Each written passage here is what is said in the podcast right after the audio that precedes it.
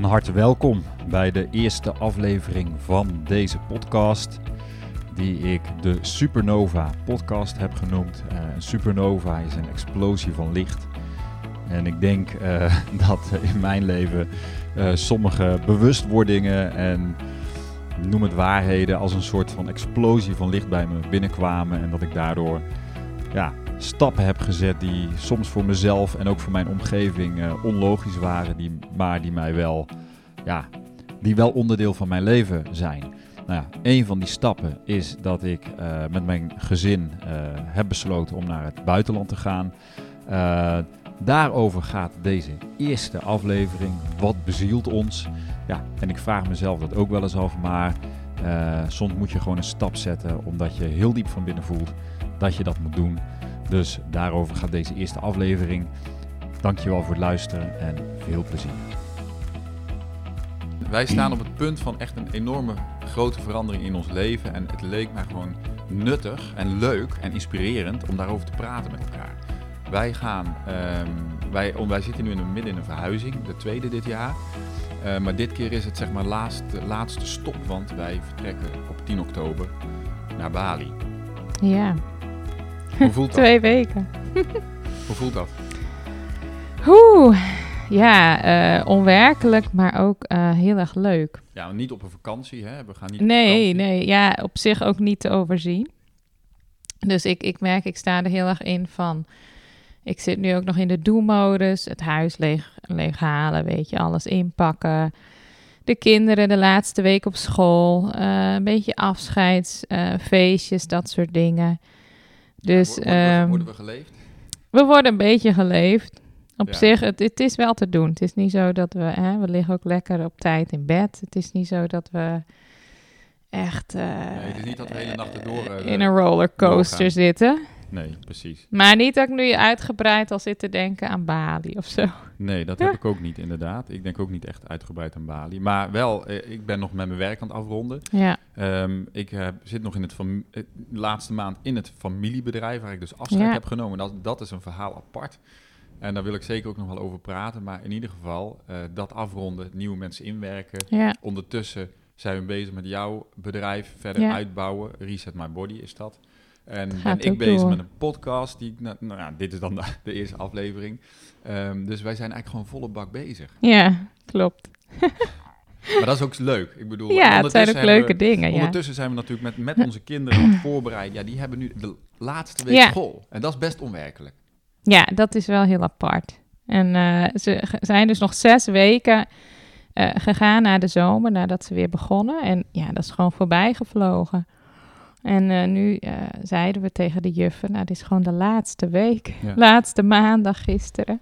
Ja, we, had, we zaten even voordat we net, net op uh, opnameknopje duwden, even terug te bladeren van, goh, ja, waarom doen we dit nu? Hè? Waarom wil je nou de kinderen uit school halen? Want als we even heel concreet ja. zijn, wij kiezen er heel bewust voor om onze kinderen nu uit school te halen.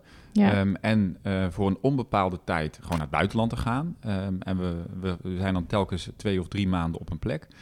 Um, en, en, we zaten terug te bladeren van waar begon dat nou? Maar dat begon eigenlijk al voordat we kinderen hadden. Ja. Denk ik. Josje was nu elf. Maar eigenlijk hadden we al uh, altijd al van, goh, we willen... En ik zei net van, ja, maar ik wil eigenlijk gewoon leven op mijn eigen voorwaarden. Ik hoef niet, wil niet per se meedoen met ja, hoe het precies. van me verwacht wordt. Ja, ja. En van je verwacht wordt is, je krijgt kinderen en dan gaan ze op een gegeven moment naar school. En dat is best schattig. Nou, ik heb daar op zich best ook naar uitgekeken, tijd hoor. Ja. Gewoon, uh, ik had er ook wel een, een beeld bij van, oh leuk, bij zo'n schooltje en gezellig. En uh, niet zo'n luizenmoederverhaal. maar um, ja, dat, dat was zeg maar toen we dus echt op zoek gingen naar een school voor uh, onze oudste Joshua, die is nu 11. Ik weet, acht, ja. ik weet dat ik ook dacht van, oh, we hebben hier drie scholen. Eentje viel af omdat hij heel klein was en we wonen al in een kleiner gebied. Dus we wilden eigenlijk wel een iets grotere school dan. En ik dacht, oh, dan voel ik wel een klik en dan uh, gaat dat vanzelf. Maar toen waren we eigenlijk bij allebei geweest en toen hadden we eigenlijk bij allebei geen klik. En dat was wel een lastig moment van hoe kies je dan? En toen hebben we eigenlijk meer rationeel gekozen voor de school waar wat meer kinderen uh, de in de school. klas zaten. Omdat we dachten van ja, dan heeft hij ook wat meer uh, kinderen om uit te kiezen qua vriendschappen. Maar Ja. qua echte opleidingsvisie en dat soort dingen hadden we eigenlijk bij allebei Ja, het vanaf om- het begin niet echt het gevoel van, oh, dit is wat wij echt in gedachten hebben voor onze kinderen. ja, en het gaat dat om een visie op onderwijs. precies. En eh, we zijn verder eh, super eh, dankbaar gewoon ook voor die, die leerkrachten daar, die ook gewoon binnen dat systeem gewoon alles geven. En ja, dat zien we ook. En daar, daar Dat ben ik ook dankbaar prima. voor. Ja. Maar gewoon de hele visie en hoe dat eh, gaat, heb ik eigenlijk al die jaren wel. eh, Nou ja, het is natuurlijk ehm, niet onbekend, zeg maar. En dat, dat zeggen zelfs onze kinderen en ook de leerkrachten van ja.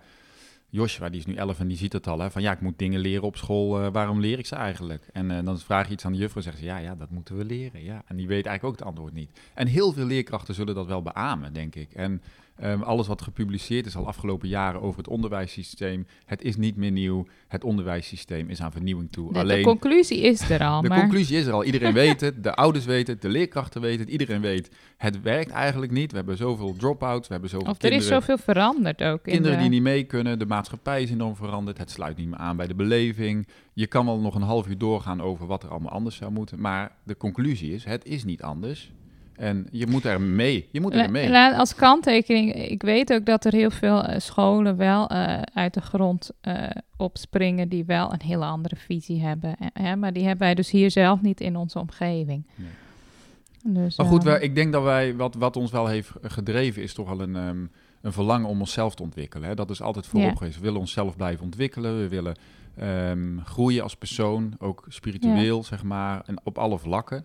En Ja. ehm, ehm, nou ja, goed, jij hebt al een eh, achtergrond met dat je in het buitenland hebt gewoond. We hebben samen nog in Oostenrijk gewoond, voordat we Ja. terug naar Nederland kwamen. En, en, en toen met die kinderen was het wel zo van, oh ja, maar nu hebben we opeens een... Opeens heb je dan een gezin en op het moment dat Ja. ze naar school gaan, dan wordt het allemaal ehm, echt of zo. Zolang je een kind hebt wat nog niet op school zit, nou, dan zit je wel ineens dan ben je nog in soort van vrij. Ja, dan ben je nog vrij. Dan kun je nog Ja, weggaan wanneer je wil. En dan, in ehm, vakanties. maar op het moment dat ze zeg maar vijf worden en de leerplicht eh, Ja. komt in beeld, ja, dan, dan heb je eigenlijk, ja, dan, dan boet je toch wel in in je vrijheid. En vrijheid is toch wel een thema voor mij wat gewoon super belangrijk is. ja, ja, want Of sommige mensen genieten ook van die structuren. Ja, dat klopt, ja. Nee, maar dat is ook helemaal prima. Hè? De ene persoon is jou- ook fijn. Voor mij niet. Ja, Ik wil gewoon eh, vrij zijn. En ik wil eigenlijk liefst zelf bepalen. ja, En, ehm, ehm, en dat is helemaal niet een, als een afwe- afweer tegen zeg maar, hoe het is. Maar dat is wel vanuit een verlangen in mij van... Goh, kan het ook anders? Kunnen we ook dat zelf creëren op een bepaalde manier? ja. En ehm, dus de kinderen, ja, we, kunnen daar, we gaan er niet heel uitgebreid over doorpraten. Maar wat wel belangrijk is, denk ik, om te vertellen, is dat we, dat we zagen, en dat is wel heel super belangrijk. We zagen Mm. op een gegeven moment in de zomervakanties, vooral de langere Ja. vakanties, dat zeg maar na een week of twee, drie, dat er een bepaalde rust weer kwam in ja, ons gezin. dat de kinderen ook weer veranderden. Dus ja, ze werden meer zichzelf. Ja, dat we dachten, oh ja, oh, zo waren ze eigenlijk. Gewoon dat ze veel gemakkelijker niks konden doen. Gewoon konden ontspannen. Ja, dat die energie veel lager zat. Dat ze niet zo springerig waren. Elkaar veel sneller in de haren. Dus echt een bepaalde rust. Ja, Ja. dus de vakanties waren echt... Een, op een gegeven moment gingen we dat zien. Nou, we dachten, wauw. Ik weet nog bij Joshua, ik weet niet meer hoeveel jaar geleden het was... Oh, ja, dat ja, we zeiden, we hebben ons kind weer terug. Nou, hij zat dan op een gegeven moment op de camping gewoon in een stoeltje in de zon. Gewoon een half uur. En hij begon dan ook weer zo te klappen, hè? Ja, hij klapte altijd Dat deed hij als klein kind ook. Ja, als hij goed in zijn vel zat. Gewoon een beetje zo klappen tussendoor. En Ja, dat en ieder kind heeft wel, ja. ieder kind heeft natuurlijk wel zijn eigen eigenheid. En je merkt wel als je op een gegeven moment in heel erg in een stramien gaat van de massa, dan raak je een stukje van je eigenheid. En dat zien we eigenlijk bij alle kinderen. En, en wat er van alle. ah, nou goed, er zijn nog zoveel dingen. Dat is de Misschien moeten we hier een aparte Ja. podcast een keer Ja, over maken. precies. Maar de uitdaging... Ik, eh, ik heb wel het gevoel, nu we deze stap gaan zetten... dat ik een stukje regie voor ons gezin in eh, terugpak. En dat voelt wel heel goed. En ik weet ook, ik ben heel dankbaar ook dat ze heel veel hebben geleerd. Maar ik weet ook van, nou, daar gaan we zelf gewoon ook mee verder. Maar gewoon de hele setting heb ik nu het gevoel van, hé, hey, dat voelt heel goed om eindelijk... Ik heb ze daar altijd heen gebracht met een beetje zo'n onderbuikgevoel. Dat ik nu echt voel van, hé, hey, ik pak een stukje regie terug. Die ik eigenlijk inderdaad ook meer bij mezelf wil hebben. Want het zijn mijn kinderen. Ja. En ehm, ja, ik ben gewoon heel benieuwd ook hoe dat verder uitpakt. Want hè, dat is voor ons ook gewoon een, een, een avontuur om te kijken van hoe gaat dat, hoe ontwikkelen ze zich? Komen ze echt in die rust? Eh, zien we ze veranderen? Dat moeten we gewoon ook ontdekken. Ja. Ja, Ja, dat wordt wel een interessant experiment. ja dus het is eigenlijk ook... Maar wat we wel experiment. weten is, we weten wel van oké, de kinderen, dat weten we uit de zomervakanties. Op een gegeven moment, na een paar weken, komen ze weer bij zichzelf. En de kern Dat is, is denk het, ik wat ja. wij graag willen zien. Voor onszelf. Ik wil dat voor Ja. mezelf zien, maar willen we ook voor de Ja. kinderen. Dat je echt weer gaat leven vanuit wie je bent. hmm, En dat je niet opgelegd, zeg maar. En dat van het ook het gedrag van de kinderen wordt ook heel grotendeels bepaald door heel veel wat ze moeten. Nou, dat, als je kinderen hebt, dan herken je dat. Dan is het vooral rond de Sinterklaas en de kerstperiode. Nou, fantastisch als ouder. Heel veel schreeuwende Hm. kinderen en heel veel druk en heel veel hype wordt ook, zeg maar, eh, om ons heen gecreëerd rondom al die feestdagen. En dat maakt het nog wel eens een stukje eh Ja, ze leren zich wel naar buiten toe af te stemmen. En we zijn heel benieuwd als we meer de natuur ingaan en er wordt niet meer zoveel van buiten. Onze eigen reis is natuurlijk. Wij Ja. willen ook meer vanuit onze eigenheid leven. Ja. En kijk, de reden waarom we dan nu voor onbepaalde tijd naar het buitenland gaan, is eigenlijk omdat als je ehm, dat wil doen met je kinderen, dan moet je je uitschrijven uit Nederland. Zo, Ja. Want er is leer- leerplicht en schoolplicht. En toevallig doen onze kinderen het allemaal heel goed op school, qua leren. Hè, dus cognitief Ja, dat gaat het scheelt goed. wel. Want ik, ik had ook een gesprek met een moeder. Ik zei, als ze allemaal dyslexie hebben, dan zou ik dat nog een iets grotere uitdaging vinden. Alhoewel dat voor die kinderen ook heel zwaar is, dat ze zo'n bepaalde... Ik denk zelf dat het voor kinderen met wat eh, pro- leerproblemen misschien wel veel beter is, om ze, nog beter Want is om ze Ja, eruit te halen. Om alle druk heel veel stress. Er is heel veel Ja. stress en druk al bij Ja. kleine kinderen om zeg maar mee te moeten doen in, in met de CITO-toetsjes en weet ik het wat allemaal. Klopt. Dus ja, haal ze alsjeblieft eruit. Alleen, het kan niet en het mag ook niet. Dus Ja. de consequentie, en dat is die regie. Wij zeggen van oké, dan pakken we de regie terug en dan halen we ze uit het systeem. Dan, gaan we, dan nemen we ook de verantwoordelijkheid om onze kinderen en onszelf uit te schrijven. En Ja. dan gaan we naar het buitenland. En dan gaan we daar hè, ehm, verder eh, onze bedrijven opbouwen en ons leven, zodat we gewoon een inkomen hebben en eh, gewoon een goed leven kunnen leven. Ja. En dat voelt wel heel eh, krachtig. Kijk, Ja. we, hebben, we zaten net terug te bladeren van, eh, goh, wanneer begon het nou echt? Ik denk dat we anderhalf jaar geleden was voor mij denk ik eh, een beetje een dieptepunt. Dat ik echt dacht van, ik ben in een familiebedrijf, heb ik een stap gezet om mijn vader te ondersteunen in het bedrijf. Wat toen heel goed, ja, dat paste toen, een jaar of Ja. vijf geleden. Maar ik kwam wel met de jaren erachter dat dit is niet wat ik moet blijven doen. En ik voelde ook wel ergens van, hmm, past dit wel helemaal bij me? Maar goed, ja, op het moment dat jij in een eh, bedrijf stapt, wat een familiebedrijf is, ehm, dan eh, word je toch langzamerhand een beetje het gezicht van het bedrijf. Hè? Dus met Ja, dat ik en, mezelf eh, ging laten zien bij klanten en de, de hoort op ging, zeg maar, en allerlei dingen gingen ondernemen in het bedrijf, ja, dan wordt het ook een beetje je eigen. Dus ik voelde heel veel verantwoordelijkheid en ook heel veel ehm, eh, loyali- loyaliteit, maar ook wel, ja, ik wilde Ja, ook wel echt wat ermee. Je, je zag ook wel de voordelen dat je toch eh, eh, een beetje eigen baas was. Eh, dus je gaat in het Ja, begin ook heel erg die, die, die voordelen benadrukken. Ja. En dat je niet in loondienst of, of eh, dat je bepaalde vrijheid toch wel had. Ja, maar goed, uiteindelijk voelde Ja. ik wel van ja, maar hey, deze onderneming, eh, deze, dit past niet helemaal bij wie ik Hmm. ben. En dan is het op een gegeven moment, ja, heb ik eh, in Ja. het dieptepunt, ik weet nog wel dat er momenten zaten dat ik echt eh, naar de zaak reed en dat ik echt, ik denk dat ik ook wel eens heb zitten huilen bij mezelf van waar, waar, wat, waar ben ik mee bezig, weet je Ja. wel? Waar, waarom, waarom kan ik zoveel dingen in mijn leven veranderen? Ik heb mijn voeding aangepast, ik ben gaan sporten, ik ben super fit geworden. Eigenlijk heel veel dingen, ik heb een fijn gezin, heel veel dingen waren eigenlijk heel soort van succesvol. Maar waarom voelde ik dan nog, als het ging om eh, vervulling, van bijvoorbeeld iets in de wereld zetten, als het gaat om je werk. Bij mij voelde het gewoon van, ja, maar dit is eigenlijk niet wat, wat ik in de wereld wil zetten. Ik, Ja, ik leen nu heel veel van mijn energie voor ehm, andere bedrijven die mij Ja. zeg maar, inhuren voor hun eh, marketing en hun promotie en noem maar op. En ehm, ik heb daar hele mooie dingen mee gedaan en ook Hm. wel mooie dingen bereikt. Dus dat is aan zich prima en de ervaring daarin ook. Maar toch voelde het, dit is niet wie ik ben. ja. En op een gegeven moment toen ik dat echt realiseerde, toen dacht ik, ja, maar dan kan ik dus ook niet zo verder. ja. Ja, En dat is wel, eh, was wel een, een eh, aan de ene, het was eigenlijk een dieptepunt dat ik dacht van, ik kan niet zo verder, want ik- wat moet ik dan? ja. Wat moet ik dan in godsnaam? Dus dan hou je ook heel lang dat, dat vol om dan te zeggen van ja, maar ik heb wel dit en Precies, dit. je gaat- en, eh, omdat je eigenlijk ook geen ander perspectief hebt. Ja, ik ging het riedeltje afdraaien in mezelf van, ja David, je hebt hiervoor gekozen. Je, hebt ook, je moet niet klagen. Je woont in een mooi... Wij wonen dicht bij de kust. Je, hebt, je kan hier heerlijk hardlopen in de pot. Ik ging alle positieve dingen opnoemen in mijn leven. En dat waren er ook echt veel. Zeg maar, dat Dus- gevoel daaronder maar je kan wel nog zoveel... niet. Ja, je kan wel jezelf, zeg maar, alle positieve dingen in je leven, zeg maar, benoemen. En daar ook oprecht dankbaar voor zijn. Ja, Maar als dat ene ding wat jij, zeg maar, gewoon vijf dagen per week, zeg maar, doet. En waar het meeste van mijn energie en aandacht naartoe Ja. ging. Als dat niet klopt, zeg maar, dan worden al die andere dingen daardoor gekleurd. Ja. En dat was bij mij echt zo. Ja. Dat ik op een gegeven moment dacht van... ehm, je had ook maar- altijd de maandagochtend blues. ja, maar dat had ik als kind misschien ook. ja. Eh, en Ja. eh, dus de maandag, dat wordt een nieuwe, nieuwe maandag. Maar, maar ik dacht wel van, ehm, maar ik kan nu niet meer terug. ja. Ik voelde me met de rug tegen de muur eigenlijk. Dat ik dacht van, ja, maar ik heb dit gekozen en ik heb totaal geen andere opties. Ik, zit, ik heb een stap gezet in een familiebedrijf.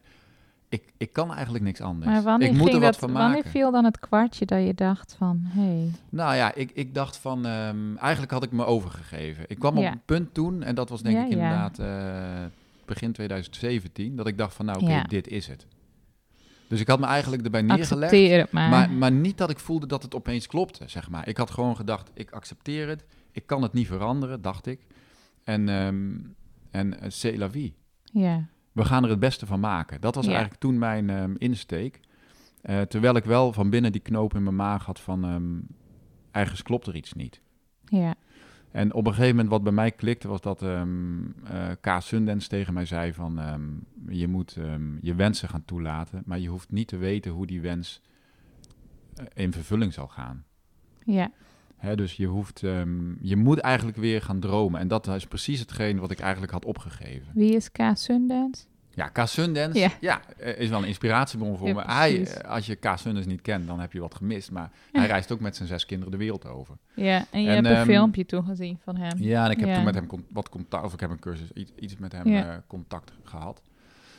En, ehm, Ja. en toen, toen dacht ik eigenlijk weer van, ja David, je moet echt je dromen weer gaan toelaten. Want er waren heel veel dromen en, en dingen die ik wel wilde, die ik eigenlijk be- begraven had eigenlijk. Ook al zie je het plaatje nog niet überhaupt, Ja.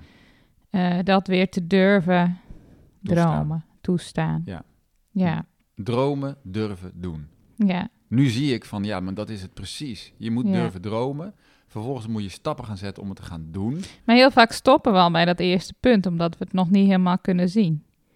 Ja, je denkt, Hè? ja, ik kan wel mezelf voor de Dus gek houden. Waar ja. droom ik over? Het is totaal Ja. niet mogelijk. ja. Ja, ja, maar dat is wel waar. Dat is natuurlijk de grote... ehm, je- we willen graag gelijk alle antwoorden. Dus Ja. we, we zeggen van, ja, maar ik heb een droom. ja dan kom je al met de maar ja, die droom belemmeringen. kan eigenlijk niet. Precies, Want, en dan, en dan- noem je tien dingen op waardoor het niet kan. Ja, en dan eh, stopt het alweer. En wat wij toen gaan zijn gaan doen eigenlijk in die periode, maar we hebben het jaren geleden ook gedaan. Dus wij wisten wel hoe je, hoe je stappen durft te zetten. We hebben al eens eerder, zeg maar, zijn we naar het buitenland gegaan en zijn we, hebben we iets achter ons gelaten. Ja, Het iets ouds inruilen voor iets nieuws, dat hebben we eerder gedaan. Dus het was niet nieuw. Ik weet, ik weet wat het is om te leven. Ik weet het wat voelde nu wel anders. Misschien Ja, ook doordat we bewust. gezien hadden. Hè? ja, maar ik weet wel wat het is om dat gevoel te hebben van, ja, dit klopt. Ik leef. Ja, En eh, dat gevoel was ik echt wel kwijtgeraakt. Dus dan ga je op zoek, denk ik. Hm. En eh, we zijn toen echt samen opnieuw ons leven onder de loep gaan nemen van ehm, wat is dan onze wens? Hè, Ja. Jij had een eigen praktijk ehm, waar we ook over aan het nadenken waren. We, we hadden onze voeding aan. We hebben zoveel positieve dingen, verandering in ons leven gebracht. ja, En we wisten ook van we hebben zoveel te geven. We hebben zoveel om, om te delen. Maar waarom komt het er niet uit? Weet Ja. je wel? Dat hadden we alsof allebei. het gewoon stagneerde. Ja, ja. Ja. En, maar weet je nog dat we op een gegeven moment eh, dat toe zijn gaan laten? ja. Ja, dan gingen we een beetje visualiseren, denk ik. Ja. Ja, gewoon visualiseren. Gewoon kijken van, ja, maar wat is eigenlijk, eh, wa- wat wil ik eigenlijk in de wereld zetten? Ja, heel open daarnaar kijken. En dat- Als alles kan.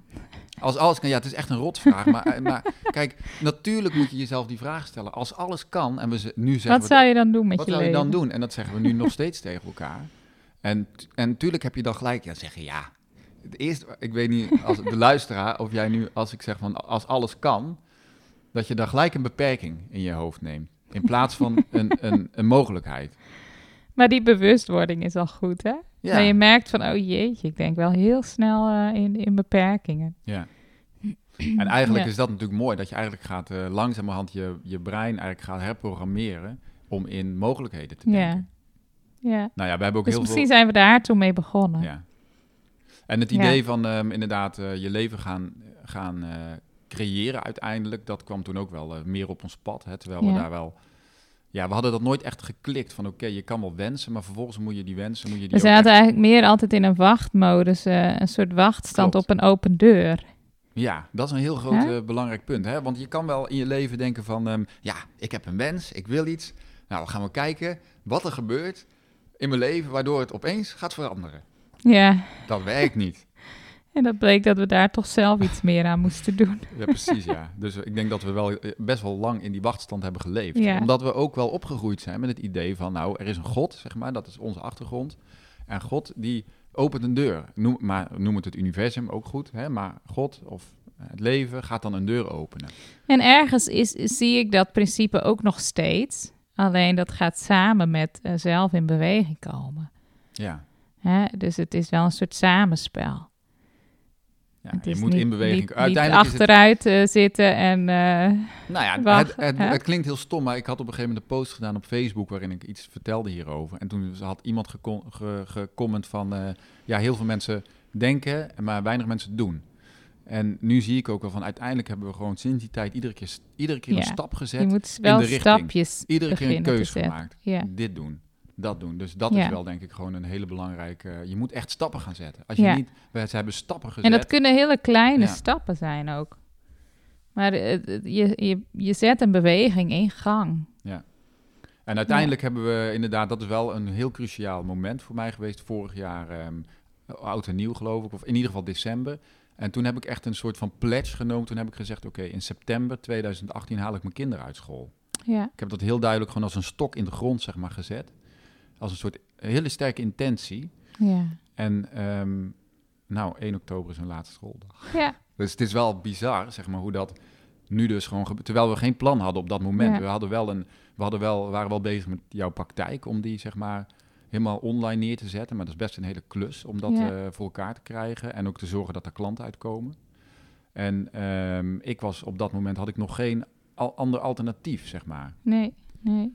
Eh, dus je zet eigenlijk een. ehm, maar we hadden al stappen gezet en ik wist van ja, maar dit is wat wij moeten doen. En we hadden Ja. ook heel duidelijk het gevoel van ehm, 2018 is het jaar van verandering voor Ja. ons. Ja, Dus Ja, hier zitten we eh, dan. is zeker zo. En op een gegeven moment dan, ehm, ja, is alles toch op zijn geklikt of zo. Ja. Toch? Ja, dan gaan de stappen door en dan eh, ineens heb je een ticket geboekt. Nou ja, dat was niet ineens, maar het zijn wel keuzemomenten Ja. inderdaad. Ik wist wel, ik zat heel erg in mijn maag met van, ehm oh, maar het bedrijf, weet je wel. Ik heb op een gegeven moment met mijn vader natuurlijk het gesprek moeten voeren van, pa, ik ga niet verder in het bedrijf. Ja. En daar heb ik echt maanden tegen aangegeven. Ja. Het was een van de spannendste soort van momenten in die categorie dan, zeg maar, die ik, gesprekken die ik eigenlijk heb gevoerd in dit hele proces. Dat ik dacht van, ik heb eigenlijk tegen mijn vader gezegd, ja, maar we gaan dit aan samen. Ja, En ik kom tot de conclusie dat ik het niet kan afmaken. Ja, Eh, maar we waren wel met het bedrijf op een punt van echt doorbraak en groei, zeg maar. Dus Ja. we, zaten op, we hadden hele mooie stappen gezet. En Ja. we waren eigenlijk op het punt van we kunnen nu doorgroeien. Dus het was een beetje... ehm, en ik voelde me heel verantwoordelijk. Ik voelde ook loyaliteit. En ik heb toch... ehm, ja, on, on- los van... Ik had, nog geen, ik had nog geen plan B, maar ik wist van... Ik moet eerst die stap zetten om te zeggen... Ik kan hier niet mee door. dat was ook wel bijzonder, ja. Want je had nog niet bedacht wat je dan wel zou gaan doen. Nee. Dus dat was ook een Nou, soort ges- dat, dat gesprek heeft een jaar geleden plaatsgevonden. Dus daar Ja. heeft nog een jaar overheen en gegaan. dat was mooi, hè? Ja, dat gesprek was uiteindelijk De heel mooi. reactie En mijn vader zei van, joh, ik wil eigenlijk dat je gelukkig bent. Ik snap het ook wel. Hij vond het eerder erg dat je zo tegen dat gesprek op had gekeken. Ja, maar ja, Omdat hij inderdaad, ja, dat was heel mooi. Ik denk dat je dat ook hebt bij je kind. Je wil gewoon dat je kind eh, gelukkig wordt. En, en dat kiest in het leven wat hem gelukkig maakt. Ja, ik ben Dus heel dankbaar voor de reactie gesteund. van mijn ouders. Omdat ik wel ehm, voelde van, ik had wel het gevoel van, ja, maar nu laat ik je in de steek of zo. Ja, Maar dat zat bij mij, hè. ja, Dat lag niet zozeer, hij zag dat niet zozeer. Nee. Hij zag alleen van, ja, maar je ligt heel goed bij klanten en eh, het gaat, zo- jij doet het zo goed, weet je wel. Dus hij was heel Ja. enthousiast voor mij en voor het bedrijf, maar niet zozeer dat hij nou wil dat ik dat voor hem doe, helemaal niet. maar ik denk ook als je echt gewoon je, je hart volgt, dan is het vaak ook win-win. Hè? Want je vader heeft nu echt twee superleuke Nieuwe vervangers. Hè? En waarschijnlijk gaat dat voor hem ook heel goed verlopen. Ja. dat denk ik ook wel, ja. kijk, ik had eh, hè, dus eerst het gesprek met mijn vader, wat best wel een, eh, een, een, een, stap was voor me. Vervolgens inderdaad met klanten, vond ik ook Ja. moeilijk. Er waren een paar klanten waar ik heel veel kwam, waar ik echt verantwoordelijkheid voor voelde eigenlijk. Wat ligt ook bij mij, hè? Ja. Want overal, we wisselen mensen van baan en Ja. gaan mensen komen en gaan. En dat lag dus heel, ik merk wel van, oké, daar zit wel iets bij mij, bij mezelf van... ehm, waarom vind ik het zo moeilijk om dat los te laten? En ik Hm. zit daar eigenlijk nog middenin, omdat ik nu nog dingen aan het afronden ben. Ja, En ik wil het graag zo goed mogelijk doen. ja, Hè, dus ehm, in dat hele proces, wat ook interessant is om te noemen, kwam ik er eigenlijk achter dat ik vrij hoogsensitief ben ja, en dat ik een perfectionist ben. ja. Terwijl ik soms heus wel steken laat vallen, dat is het niet. Ik, ben, ik doe dus helemaal verre van Maar, alles perfect, maar ik kwam er wel achter van ik wil het allemaal zo goed doen. Ja, Dus perfectionist en een beetje hoogsensitief. ja. En gevoelig voor eh, burn-out. Dat kost je heel veel energie. Dus dat kostte me vrij veel energie, ja. ja, En ik denk ook dat het uitvergroot wordt op het moment dat je... Ik had een sticker op mijn computer geplakt, die ik tegenkwam, een quote van als je ehm, niet op de juiste plek bent, dan kun je ook niet het allerbeste van jezelf geven. ja, dat heb je ook wel gevoeld. En dat voelde ik. op een gegeven moment. Ik denk, oh, dit wordt een belemmering nu. Ik kan Ja. niet het beste van mezelf meer geven. En dat is niet goed. Dat en dan voelde je ook niet, niet Dus- oké. Nee, dat is niet goed voor het Ja. bedrijf en dat is ook niet goed voor klanten uiteindelijk. Ja. En dan moet je echt heel, dan moet je gewoon, eh, ja, dan moet je gewoon luisteren naar je gevoel. Ja, Dus, ehm, nou ja, uiteindelijk is dat allemaal goed gekomen. ja knap. Dus het grappige is ook wel dat waarvan ik dacht, een situatie waarvan ik dacht van, ja, hoe moet dit goed komen? Of hoe ga ik, ik heb echt gedacht van, ik kom hier gewoon nooit meer uit. Ja, Hoe ga ik dit doen? Weet je wel, dat ik echt, ik, wat ik eerder zei, ik voel met mijn rug tegen de muur. hm. En het kan toch. Weet je wel, nu denk ik van ja, maar het kan toch. Het kost wel moeite, het is niet makkelijk. Ehm, maar het kan wel. ja. Ja, Dus. ja, maar ik zit nog ja steeds een beetje. Omdat ik er nu nog steeds middenin zit eigenlijk. Hè. Ik ben nog. eh, Ja, ik, ik- ja. Zo voelt het nog. Hè. Eh, Ik ben echt nog tot het laatste moment bezig in het bedrijf. Niet, vol, eh, niet heel veel, maar wel In met. Een, principe is het heel interessant als we over een maand kijken hoe je er dan in staat. Hè? Dan heb je dat hele stuk afgerond. En Ja. dan heb je ruimte om meer gewoon die dingen te ontwikkelen. Net zoals die podcast. Dat kwam er dus ook echt gewoon ineens Pas afgelopen boven toen je het allemaal ging afsluiten. ja. Ja, eh, hoe je dan... eh, ja, ik ben ook wel benieuwd. Dan, eh, ja. Het is een kwestie van loslaten uiteindelijk. Je verantwoordelijkheidsgevoel ook even loslaten. Dat voel ik ook bij mij. Van ja, Ja. ik mag het echt nu loslaten. ja, Dus dat is een uitnodiging eigenlijk van, Hmm. eh, van het leven. En ik denk dat dat hoort bij iedere nieuwe stap. Je, moet je moet wel echt iets willen loslaten ja. om verder te kunnen. Ik, heb, ja, ik, wilde, ik wilde heel graag dingen loslaten, of ik denk dat ik dat wilde. Maar het was Hmm. wel heel moeilijk. ja. Omdat in mijn eigen beperking, zeg maar, in mijn eigen, in je hoofd, zijn er vaak, hebben we, leggen we onszelf Nou, je weet op. wat je hebt, maar je weet niet wat ja, je weet niet daarna wat komt. komt. Hè? Dus het is ook een soort veiligheidsmechanisme.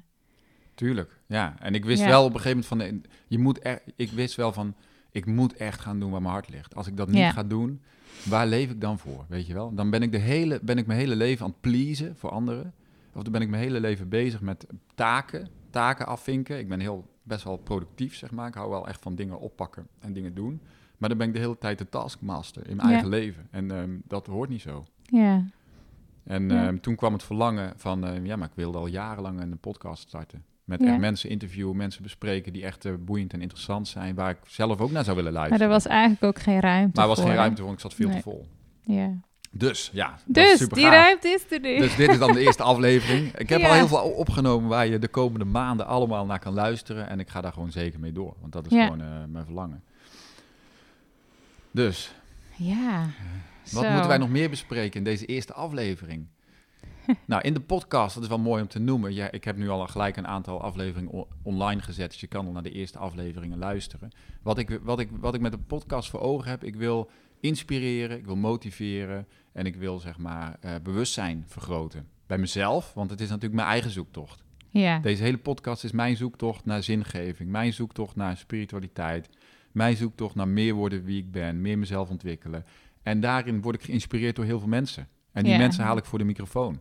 En dat deel ik met je. Zo simpel is het eigenlijk. Het is een fantastisch concept, want je kan allemaal leuke mensen opbellen. Ik heb al heel veel mooie mensen ontmoet tot nu toe. Ja. Ja. En mensen waar ik zelf van leer. En mensen Ja. die, ik, ehm, die, ik, eh, die ik graag ook een podium bied, zeg maar. Ja. Omdat ze heel mooi en belangrijk werk doen. Hè, dus dat is gewoon. eh, dus je, er komen heel veel mooie afleveringen aan. En ehm, eh, ja, ik hoop dat je deze podcast wil ondersteunen door te abonneren. Doe dat. Ja. En delen met een vriend. Dat is ook belangrijk. Deze Ja. podcast is gratis, zeg maar. Dus eh, wat voor mij enige wat ik wil, is dat je luistert, abonneert en doorvertelt aan een vriend of vriendin of een familielid, zodat we meer mensen hebben die luisteren. Dat is belangrijk Ja. voor mij om te groeien hiermee. ja. Nou, Toch? doen mensen. Doen. Ehm, eh, wat hebben we nog meer eigenlijk? ehm, wat, wat misschien nog interessant is. Als introductie. We hebben gezegd, want dat, eh, daar zijn natuurlijk wel vragen naar van ja, oké, we gaan dus ehm, op, eh, we gaan dan naar Bali. Eh, maar wat, wat is dan het plan eigenlijk? Ons plan is heel open. Het plan is dat er geen plan is, hebben we wel eens gezegd. Maar er is natuurlijk wel een plan, zeg maar. Ja, het plan is absoluut dat we, dat we verder werken aan wat we zelf willen opbouwen. Hè? Dus jouw podcast. Ik ehm, ga door met mijn gezondheidspraktijk, werk online. Maar ik zou ook heel graag weer meer willen zingen. Hè? Dat is ook Ja. iets wat bij mij elke keer blijft liggen. Ik heb ook gewoon ervaren, als je leven gewoon vol zit... eh, dan is het moeilijk om echt zo die ruimte te maken voor, voor inspirerende dingen. En ik hoop als ik wat meer gewoon in de natuur ben en gewoon wat, eh, wat relaxter, dat ik dat soort dingen ook makkelijker op kan pakken. Maar Ja. dat is ook weer een experiment. Hè? Want ook Dus- dat ja, weten we niet hoe dat zal gaan. Nee, maar dat is wel zo. Kijk, ik denk dat we... Een plan is natuurlijk dat we telkens twee of drie maanden op één plek zijn. En we kunnen gewoon werken.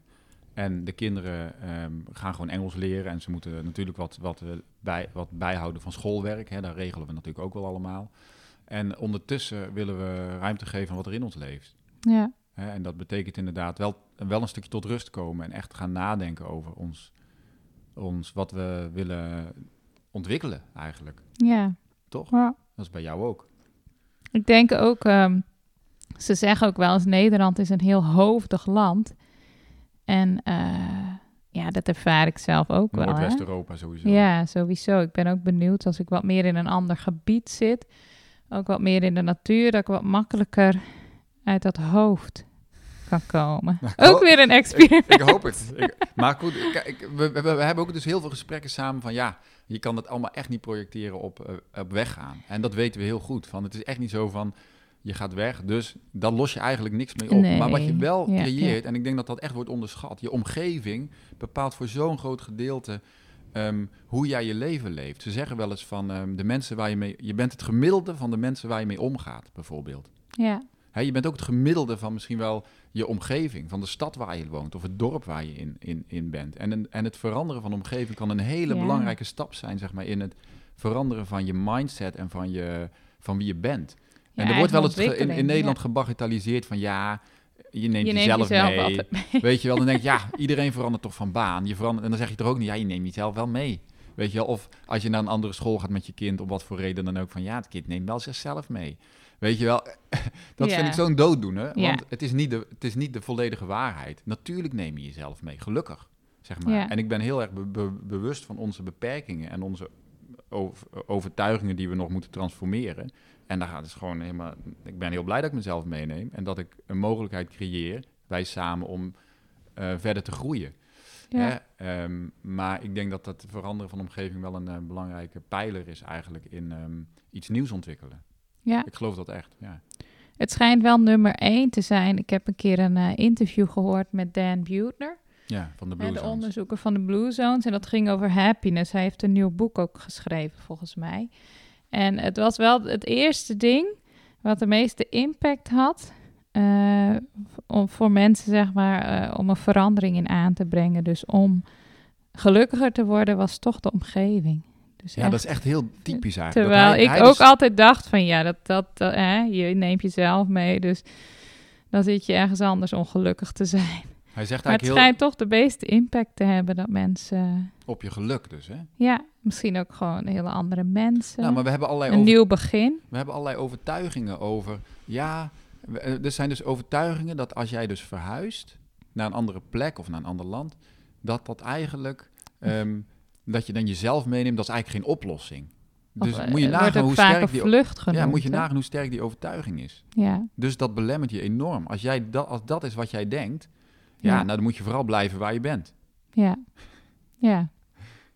Ja, Hè, terwijl ik denk wel eens in Amerika eh, verhuizen mensen gemiddeld één keer per zeven jaar. Ja, dat kan niet goed Wij zijn. hebben gewoon een heel ander land hier in Nederland. Hè? De pioniers gingen allemaal eh, naar Amerika. Dus dat zijn hun, hun roots. Ja. Gewoon het, het verplaatsen, nieuwe omgeving.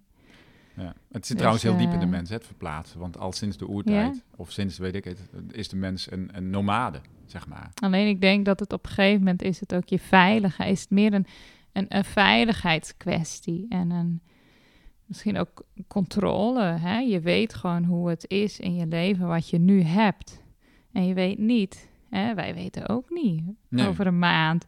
Nou ja, Hoe, hè? Nee, ja, maar we ongeveer. we hebben er wel ideeën over. Maar niet, niet hoe je, hè, wat je dan daarvoor krijgt voor die verandering. Ja. Het menselijke brein is natuurlijk gericht op een stukje zekerheid. Ja. Dat is eigenlijk een, st- een oeroud stukje ook uit je brein, wat gewoon eigenlijk die zekerheid, dat is veilig voor de overleving. Nou ja, en wat je natuurlijk, wat, wat een ander ding is, is dat we in onze maatschappij alles zo vastgetimmerd hebben, dat op het moment dat je, daar begint natuurlijk al met het onderwijssysteem. Waarom moeten onze kinderen al die dingen leren? Want ze moeten een goede opleiding. Ze Ja. moeten het liefst wel HBO of universiteit, want daar hebben ze een goede baan. Ja, Want daar kunnen ze een mooi huis kopen. Want Ja. daar kunnen ze carrière maken en, nou pensioen en opbouwen. pensioen opbouwen en een goed leven hebben en drie keer per jaar op vakantie. En dat is allemaal helemaal niks mis mee. Maar het legt je wel vast, want vervolgens heb jij een, een dikke hypotheek en een eh, leaseauto en dan kun je niet meer. nou, weet je voor ons is het, in Nederland is het eigenlijk bijna normaal geworden. Hè? Want ik sprak onze directeur, die was op een, eh de Van de schooldirecteur. school. ja. Die was op een studiereis geweest naar Denemarken. En het was super interessant, want op een gegeven moment kwam hij daar eh, bij een hele mooie kinderopvang, een soort natuurlijke kinderopvang. En hij zei, de muren waren allemaal van hout, onbewerkt, dus daar zaten splinters in. Dus hij dacht gelijk, oeh, splinters voor die kinderen. En hij zei, er stonden allemaal losse bedjes in het slaapkamertje. En dan lagen de babytjes ook nog een beetje vast. En er stonden twee grote paraplu's. En het enige wat hij gelijk dacht van... jeetje, als er hier brand uitbreekt... dan eh, is dat niet te doen. Die paraplu's en die baby's liggen allemaal apart. Die kunnen ze nooit zo snel pakken. Dus hij had dat gevraagd aan die mensen van... Hè, als er nou brand uitbreekt, dan is dit toch gewoon niet veilig? En toen hadden ze daar ook gezegd van... meneer, heeft u ooit wel eens gehoord van een brand in een kinderopvang? En... eh, Er is Nee. vast wel eens één geweest, maar Ja. inderdaad. maar ik dacht, oh, dat is gewoon Nederland. Hij werkt hier al jaren en hij heeft altijd te maken met al de regels en de BHV en alles moet gewoon veilig zijn tot en met voor het geval dat. Ja. En daar zeggen ze gewoon van, nou meneer, heeft u ooit gehoord van een brand in een... Hè? En ja, dus dacht, angst. Angst regeert eigenlijk. ja, Alles en hier is het ook zo, als er een keer iets misgaat, dan heb je natuurlijk gelijk een wet of een regel die dat dan weer moet voorkomen. En dat zijn wij gewend, maar hij zei ook, er was op een gegeven moment een school met aan de buitenkant een klimmuur van wel echt 4, 5 meter hoog. En ze mochten dan tot 2 meter hoog, zonder tuigje mochten ze klimmen. En hij zei, oh, daar lag gewoon echt een heel dun matje.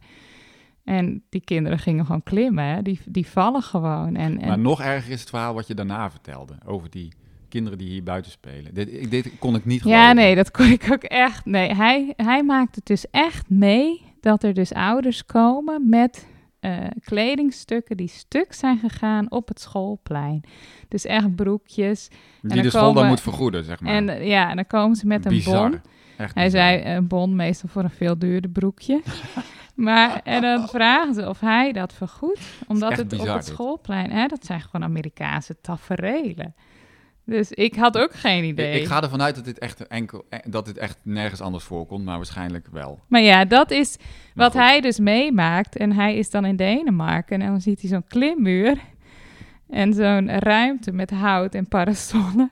En dan is zijn systeem denkt als eerste aan veiligheid. Ja, dus de, de, En de denk dat conditionering-. De conditionering eigenlijk van eh, alles moet dichtgetimmerd, alles moet veilig, alles moet eh, goed geregeld. Ja, Ehm, en dan, en dan ja, dat is een enorme belemmering. ja. Dus er zitten ook goede kanten aan. Maar het, is ook, het belemmert ook op, op andere vlakken.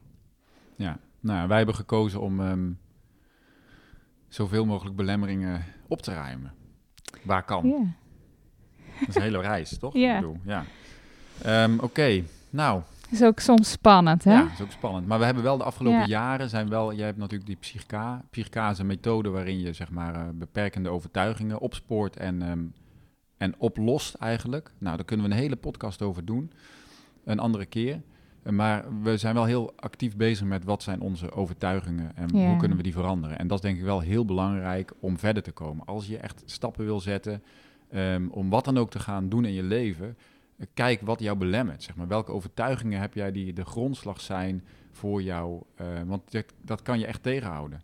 Ja, absoluut. Ja. Ja. Dan kunnen we een andere podcast gaan we Ja. er zeker nog uitgebreid op in om te misschien wat praktische En we hebben ze te allemaal. Hè? Ja. Ik bedoel, iedereen heeft... eh, je, je, je neemt van alles mee uit je jeugd.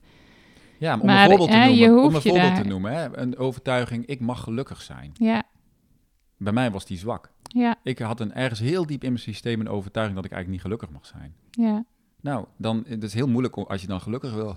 Geluk, Ja. wat is dat dan? Hoe, ja, Als jij al dat niet, niet toestaat van jezelf. ja, En zo zijn er een heleboel. Ehm, ja, ja. andere, dat bewaren we voor een andere keer. Ehm, ik denk dat we misschien gewoon kunnen afronden, deze Ja. allereerste podcast. Het is gewoon een introductie. En we hebben nog niet eens verteld verder wie, wat jij... We gaan ook nog eentje met jou heel uitgebreid doen over gezondheid. Eh, en jouw werk, wat je doet als eh, therapeut. Ehm, Wil je Mhm. iets meer weten over Trientje, dan kun je kijken op resetmybody.nl. Ja. Ehm, nou, eh, ik hoop dat je hebt genoten van deze eerste podcast. Als je, ehm, eh, ik vind het altijd leuk om reacties te krijgen, dus laat alsjeblieft een reactie achter en deel de podcast met je vrienden. Dat is nogmaals de vraag. En dan gaan we het hier gewoon lekker weer afronden. We hebben de eerste gehad. Ja, Ik ben, hoe voel je? ja goed, Nou, voor leuk. Mij, ja. Koffie? voor mij is het fijn dat we in ieder geval de eerste podcast gedaan hebben. Want ik Ja. zat een beetje te, We hebben wel een paar keer eerder dingen opgenomen. Maar ik denk, ja, de eerste podcast, die moet ik toch wel echt zelf doen. Ja, En dat was wel, ehm, nou, dat is dan toch nog gelukt in het deze... is toch een beetje weten wie jij bent, hè? Ja, ik denk dat dat Ja. belangrijk is. Ja. Absoluut. Nou, bij deze. Bedankt. Ja. Oké, graag gedaan. doei.